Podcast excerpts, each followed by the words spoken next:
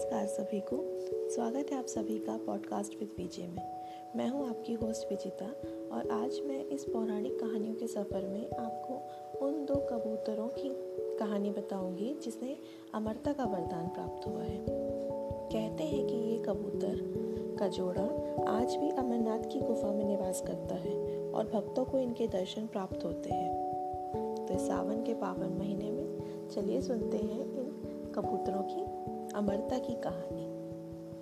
तो बात कुछ ऐसी है कि एक बार माता पार्वती ने भगवान शिव से पूछा, आप अजर अमर हैं और मुझे हर जन्म के बाद नया स्वरूप में आकर फिर से वर्षों की कठोर तपस्या के बाद आपको प्राप्त करना होता है। मेरी इतनी कठोर परीक्षा क्यों? और आपके कंठ में पड़ी यह नर्मणमाला तथा आपके अमर होने का क्या रहस्य है? भगवान शंकर ने माता पार्वती से एकांत और गुप्त स्थान पर अमर कथा सुनने को कहा। जिससे कि अमर कथा कोई और जीव ना सुन पाए, क्योंकि जो भी इस अमर कथा को सुन लेता, वह अमर हो जाता। पुराणों के मुताबिक शिव ने पार्वती को इस परम पावन अमरनाथ की गुफा में अपनी साधना की अमर कथा सुनाई थी, जिसे हम अमृत भी कहते हैं। कहते हैं, भगवान भोलेनाथ ने अपनी सवारी नंदी को पहलगाम पर छोड़ दिया। जटाओं से चंद्रमा को चंदनवाड़ी में अलग कर दिया और गंगा जी को पंचतरणी में तथा कंठाभूषण सर्पों को शेषनाग पर छोड़ दिया। इस प्रकार इस पड़ाव का नाम शेषनाग पड़ा अगला पड़ाव होता है गणेश पड़ाव। इस स्थान पर बाबा ने अपने पुत्र गणेश को भी छोड़ दिया था, जिसको महागुड़ा का पर्वत भी कहा जाता है। पिस्सू घाटी में उन्होंने पिस्सू कीड़े को भी त्याग दिया। इस प्रकार महादेव ने जीवन दायिनी पाँचों तत्वों को अपने से अलग कर दिया था। इसके बाद माता पार्वती के साथ उन्होंने गुप्त गुफा में प्रवेश किया और अमर कथा माँ पार्वती को सुनाना शुरू किया। कथा सुनते सुनते देवी पार्वती को नींद आ गई और वे सो गई, जिसका शिव जी को पता नहीं चला।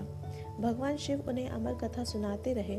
उस समय दो सफ़ेद कबूतर शिव जी से कथा सुन रहे थे और बीच बीच में गूं गूं की आवाज़ निकाल रहे थे। शिव जी को लगा कि माता पार्वती सुन रही है और बीच बीच में हुंकार भर रही है। इस तरह दोनों कबूतरों ने अमर होने की पूरी कथा सुन ली।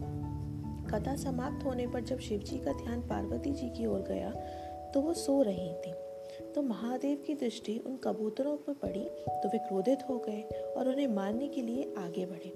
इस पर कबूतरों ने भगवान शिव से कहा कि, हे प्रभु, हमने आपसे अमर होने की कथा सुनी है। यदि आप हमें ही मार देंगे तो ये अमर कथा झूठी हो जाएगी।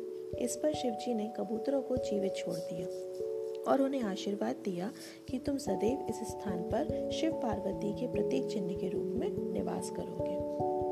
अतः ये कबूतर का जोड़ा अजर अमर हो गया।